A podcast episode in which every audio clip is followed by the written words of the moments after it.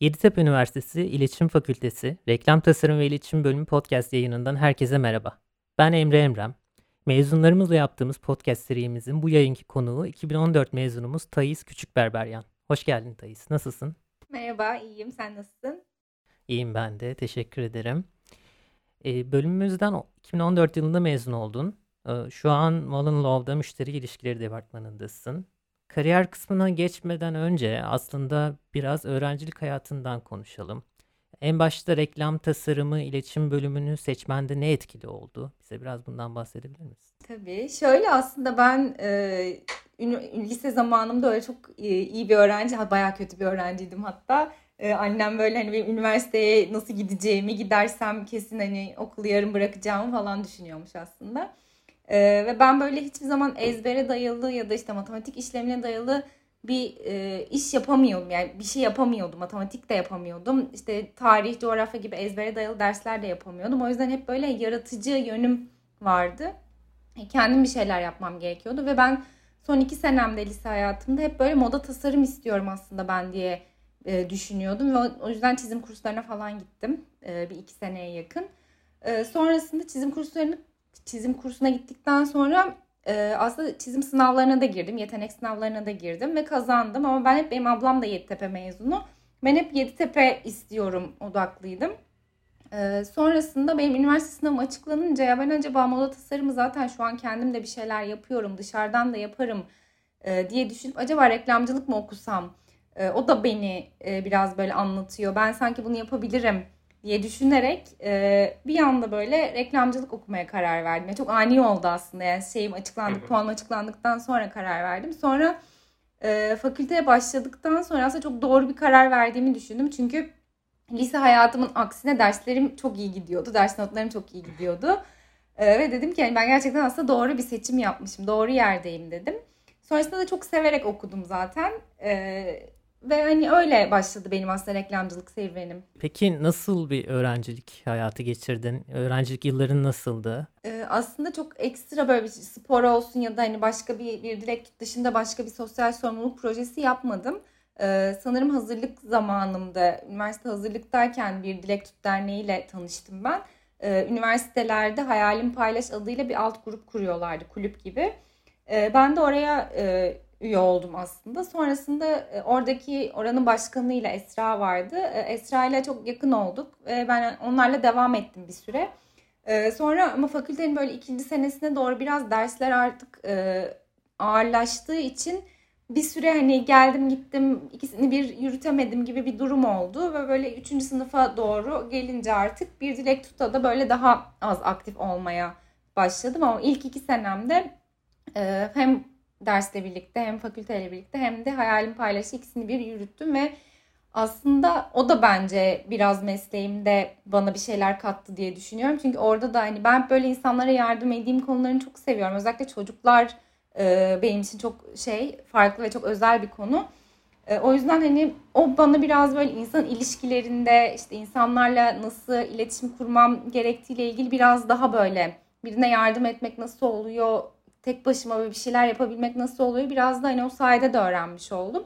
Ee, bu şekilde başladı o serüvenimde ve öyle devam etti. E sonra 3. sınıf itibariyle zaten derslerim de yoğunlaştı. Bir de ben e, biraz böyle üst sınıflardan da ders alayım. Tek dönemde işte atıyorum 5 tane ders alabiliyorsak ben onu 6-7 ders alayım gibi biraz böyle e, yoğun ders programıyla ilerlediğim için ikisini bir yürütemedim ve onu da bırakmak zorunda kaldım gibi bir durum oldu. E, bu şekilde.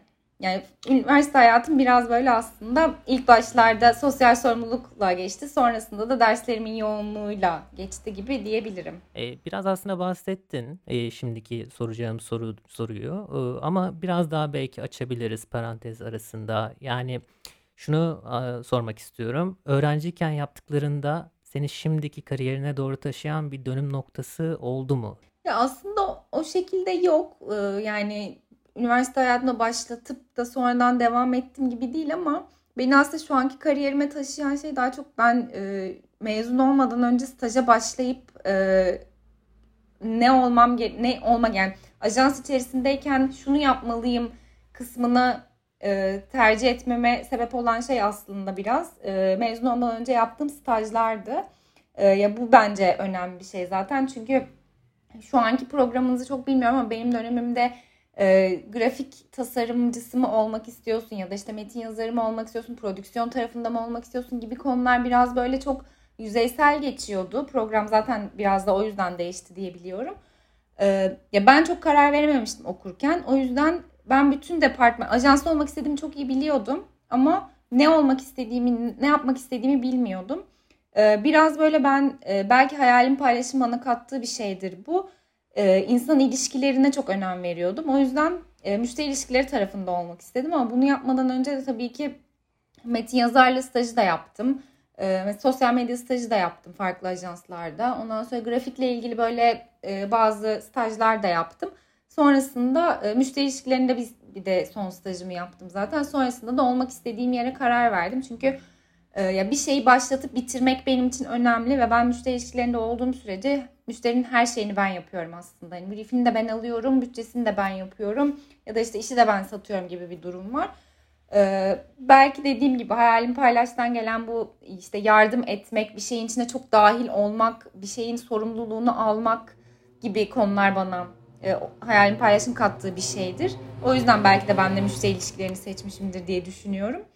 e, bu şekilde aslında. Peki biraz bize e, bir reklam ajansı bünyesinde müşteri ilişkiler departmanı ne yapar? Bundan bahsedebilir misin? Yani ajansta senin bir günün, tabii şu an e, pandemi dönemindeyiz ama e, pandemi dışındaki e, normal bir e, günden e, bahsedebilirsin aslında daha çok.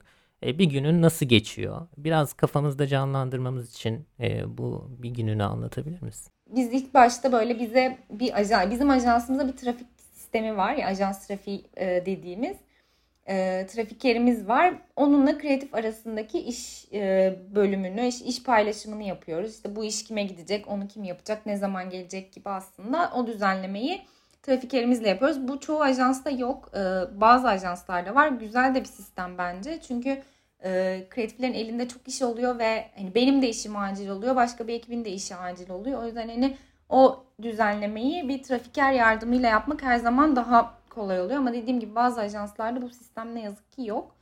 Ee, biz ilk başta e, sabahları gidiyoruz. İş listemizi önce bir trafikerle düzenliyoruz. Sonrasında müşterilerden gelen briefleri, brieflerimiz oluyorsa işte maillerimizi kontrol ederek onlara geçiyoruz. E, iş takibimiz oluyor. Eğer bir kampanya sunumumuz varsa e, içeride böyle bir toplantı ayarlayalım. Hadi görüşelim, konuşalım işte fikirlerin üstünden geçelim gibi bir şeyimiz oluyor. E, çekimlerimiz oluyor. Çekimlere gidiyoruz, geliyoruz. E, onun dışında yani böyle genelde bu şekilde aslında yani bana iş geliyor ben onu kreatife paylaşıyorum. Müşteri ilişkileri e, müşterilerin bütçelerini de mesela prodüksiyon bütçesini de biz e, müşteriyle paylaşıyoruz ya da işte e, müşteriye gidecek olan bütçeleri vesaire her şey de bizden geçiyor. E, faturalarını da biz kesiyoruz. E, onun dışında iş akışlarını biz ayarlıyoruz her şeyi. Mesela bir film e, yapılacaksa ya da bir kampanya çıkacaksa oradan bir örnek vereyim. Müşteri bize brief'i veriyor. Biz onu genelde strateji ekibimizle bazen kreatif ekip ve strateji birlikte gidip alıyoruz müşteriden. Bazen de sadece strateji ve biz müşteri ilişkileri olarak biz gidip alıyoruz.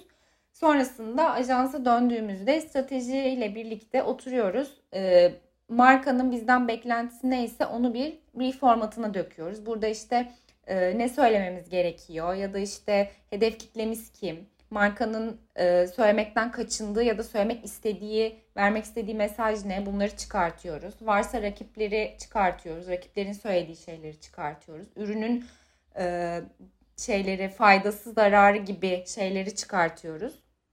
E, bunları toplu bir şekilde kreatif ekibi hazırladığımız briefte veriyoruz. Dediğim gibi deadline'ımızı mutlaka vermemiz gerekiyor. Bunu verirken de benim müşteriye sunacağım e, tarihi de yayın tarihini de mutlaka kreatif paylaşmam gerekiyor ki biz o sonrasındaki işte iş yetişmedi gibi durumlarda müşteriyle sorun olmasın ya da hani gerçekten müşteriyi de zor durumda bırakmayalım. E, yetişmediği gibi durumlarımız oluyor. O yüzden mutlaka zamanlamamızı veriyoruz e, hedef kitlemizi ve gerçekten o fayda zarar kısımlarını da mutlaka vermek gerekiyor ya da ne mesaj vermemiz gerektiği konusunda mutlaka vermemiz gerekiyor. E, bunları hazırladığımız bir, e, brief dokümanımız oluyor. Bunu da sonrasında kreatif ekiplerle toplaşıp onları anlatıyoruz. E, onların soruları olursa ya da bizden ek istedikleri bir şeyler olursa genelde ürün görselleri vesaire ya da işte ürün denemek isteniyor. Ona göre hani ürün örnekleri alıyoruz, ürün görselleri alıyoruz. Bunların hepsini kreatife veriyoruz. Sonra genelde e, tercihen biz bir ay gibi bir süre aslında kreatif ekibe vermek istiyoruz. Ama e, ideal dünyada tabii ki böyle olmuyor. O yüzden 2-2,5 hafta ya da işte maksimum 3 haftaya kadar çıkan bir süreyi ekibe veriyoruz. Onlar çalışıyorlar. Biz arada böyle eğer yapabilirsek ara toplantılar yapıyoruz. Ee, gittiğimiz yol doğru mu değil mi bunları konuşuyoruz. Sonrasında bir toplantı zamanı belirleniyor müşteriyle ve toplantımızı yapıyoruz. Orada e, müşterinin beklentisi eğer bizden bir 360 ise yani hem içinde dijitali olsun hem filmi olsun hem e, basılı işler için kullanılacak bir ilanı olsun. Ya bütün her şey bekledikleri bir e, sunumsa genelde önce bir senaryo yolumuzu ya da fikrin seçilmesini istiyoruz ki biz kalan örgüyü buna göre örelim. E, ama bazı zamanlarda da bir, gene böyle bir 360 sunuyoruz ama parça parça sunuyoruz gibi oluyor ve onları da seçilen fikre göre uyarlayalım şeklinde sunumlarımız oluyor. Sonrasında bunu sunuyoruz. E, seçilen yolumuzu e, revizyonları varsa onları yapıyoruz. Yoksa direkt e, diyoruz ki hani bu yolumuz onaylandı. Bu sefer hadi prodüksiyon aşamasına geçelim diyoruz. Bu noktada da e, kreatif ekibimiz bize çalışmak istedikleri yönetmenlerin isimlerini veya yapım şirketlerini söylüyorlar. Biz onlarla toplantılar ayarlıyoruz. Onlara fikri anlatıyoruz. Onların genelde katmak istedikleri ya da kattıkları çok şey oluyor zaten. Evet Sonrasında onlar bize e, bütçe hazırlıyorlar, paylaşıyorlar. Biz de müşterimizle paylaşıyoruz. Genelde çoğu marka, ya sadece benim baktığım markalar değil ama çoğu markanın satın alması 3 bütçe e, kuralı getiriyor. O yüzden biz 3 farklı yerden bütçe alıyoruz ve onları paylaşıyoruz. İlk tercihimizi sonra işte 1 2 3 yani biz bu yönetmenlerle şu 1 2 3 olarak sıralamamız bu bu şekilde çalışmak istiyoruz diyoruz. Onlar da kendi kararlarını veriyorlar ve sonrasında aslında bütçemiz onaylanıyor ve prodüksiyon aşamasına geçiyoruz. E, prodüksiyon aşaması da şu şekilde oluyor. Onu da biraz kısaca bahsedeyim. Onaydan sonra biz e, prodüksiyon şirketiyle onaylanıyor deyip yönetmenle falan tekrar bir görüşme organize ediyoruz. E, sonrasında da önce bizim bir ajans ve prodüksiyon şirketi olarak işi konuşacağımız, e, her şeyi detaylandıracağımız işte nerede çekim yapılacak, e, işte oyuncumuz kim olacak, müziğimiz ne olacak, kostümümüz ne olacak gibi böyle bütün her şeyi detaylan, detaylandırdığımız önce bir iç toplantımız oluyor. Sonrasında da e, müşteri de dahil ettiğimiz genelde 1-2 gün sonra olan büyük bir toplantımız oluyor ve final final bütün kararların orada verilmesi gerekiyor. İşte bu çekimdi, kostümdü, oyuncuydu vesaire. Sonrasında da çekime giriyoruz. Çekim sonrasında da e, çekimden birkaç gün sonra yani filme de bağlı yani çıkan işe de bağlı olarak çekimden birkaç gün sonra kaba bir taslak şey görüyoruz, film görüyoruz. Biz onaylıyoruz bazı durumlarda müşteriye de gösterebiliyoruz bunu. Ee, ama bazı durumlarda da göstermemeyi tercih ediyoruz. Çünkü üstünde efekt oluyor, bir şey oluyor ve hani bunlar aslında ilk gördüğümüz taslak e, filmde olmadığı için çok kafa karıştırmasın gibi düşünerek çok göstermeyi tercih etmediğimiz bir durum. Ee, sonrasında biz onaylıyoruz ve filmin aslında e, online dediğimiz işlemine geçiliyor ve bütün her şeyi, rengi de, müziği de, sesi de her şeyi orada yapılıyor ve biz bunu müşteriye sunuyoruz. Tabii ki üstünde ufak revizyonlar vesaire oluyor. E, sonrasında da yayına gönderiyoruz. Yani bu anlattığım şey aslında bir, bir buçuk ay gibi bir süreyi alan bir işlem oluyor. Yani e, film senaryomuz onaylandıktan sonra bir, bir buçuk ay gibi bir süre sonra e, filmi yayına gönderebilmiş oluyoruz.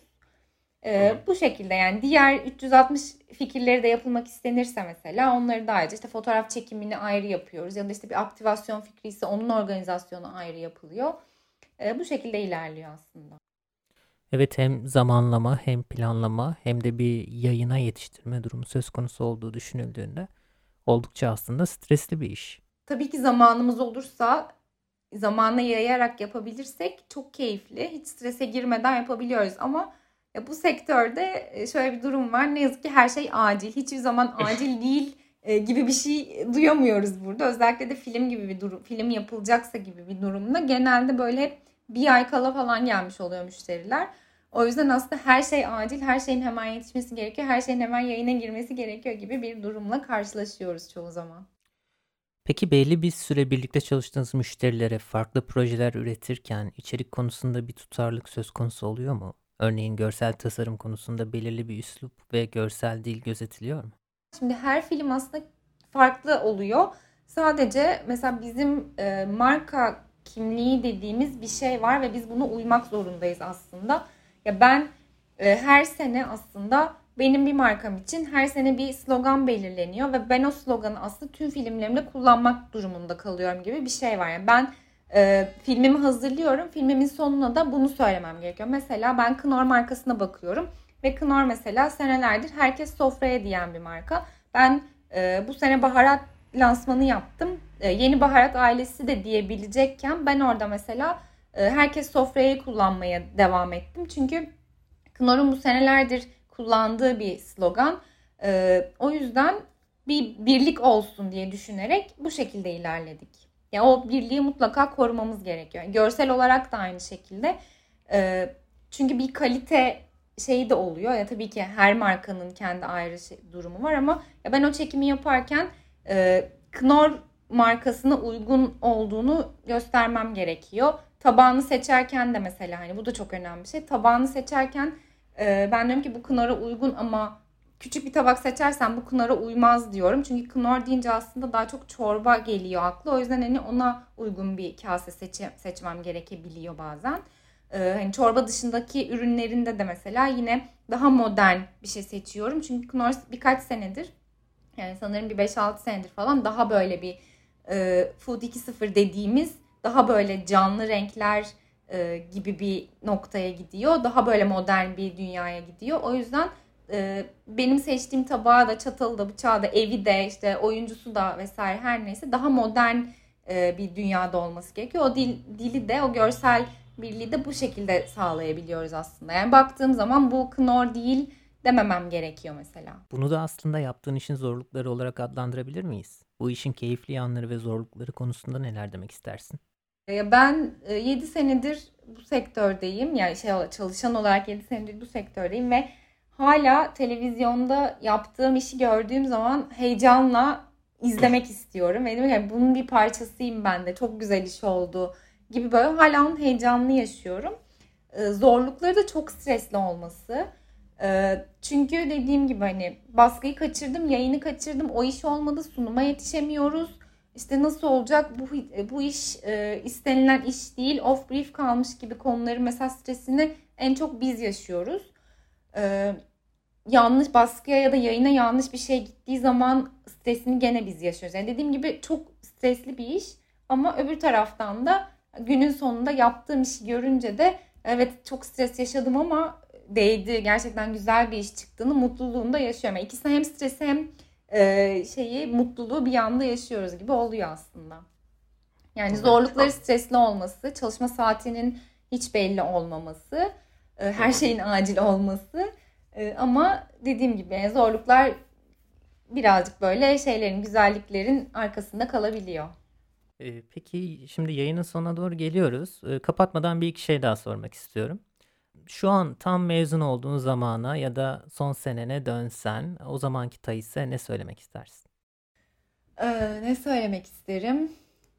Sanırım bu kadar fazla e, dersi aynı anda almak yerine biraz daha fakülte hayatını yaşamak isterdim. Çünkü ben sabah 9 akşam 7 derse girip sonra çok yorgunum artık hiçbir şey yapamayacağım deyip eve dönen bir öğrenciydim. Ee, biraz daha fakülte hayatındayken e, okulu yaşamak isterdim. E, okul çıkışları arkadaş arkadaşlarımla bir yerlere gitmek, yani üniversite hayatını biraz daha yaşamak isterdim sırf ders odaklı olmaktansa. E, çünkü sonrasında iş hayatına girince zaten sabah 9 akşam 6 diye girsen de hiç gecen gündüzün belli olmadan çalışıyorsun. Ee, ve severek yapmazsan da bence yapabileceğin bir iş değil zaten reklamcılık. Ben çok severek yapman gerekiyor. Ee, o yüzden hani zaten mezun olduktan sonra sen hayatının belli bir kısmını sadece çalışarak geçireceksin ya da işte kendine daha az vakit ayırarak geçireceksin. O yüzden keşke ben de üniversite hayatımda sadece bu kadar okul odaklı olmasaydım da biraz daha sosyal hayatıma e, önem verseydim diye düşünüyorum. Bunu geri döndürmek isterdim. Son olarak Yeditepe öğrencilik yıllarından kalan güçlü bir duygu ya da görsel hafızanda yer etmiş, seni gülümseterek geçmişe götüren bir imge var mı? E, İletişim Fakültesinde alt katta öpücük şeklinde bir koltuk vardı. Ablam da Yeditepe mezunu olduğu için onun, o da e, iç mimarlık mezunu orada ve aynı binadaydık. Güzel Sanatlar İletişim Fakültesi aynı binada olduğu için ya onun içinde mesela o, o zaman da o koltuk vardı ve onun da hep hafızasında var. Benim de hep hafızamda o koltuk var gerçekten. Çok beğendiğim de bir koltuktu ama galiba sanırım bir kere falan gidip oturmuşluğum var ama hep bizim fakülteye çıktığımda aşağı bakıp da o koltuğu görmek beni hep mutlu ederdi. Ben de çok denk geldim. Şu anda duruyor olması lazım. Gerçi son zamanlarda bilmiyorum ama. Ee, çok teşekkür ederim Thais. İyi ki katıldın. İyi ki Ben geldin. teşekkür ederim. İyi ki çağırdınız. Yeditepe Üniversitesi İletişim Fakültesi Reklam Tasarım ve İletişim Bölümü podcast yayınını dinlediniz. Mezunlarımızla yapacağımız yayınlar devam edecek. Bir sonraki yayında görüşmek üzere.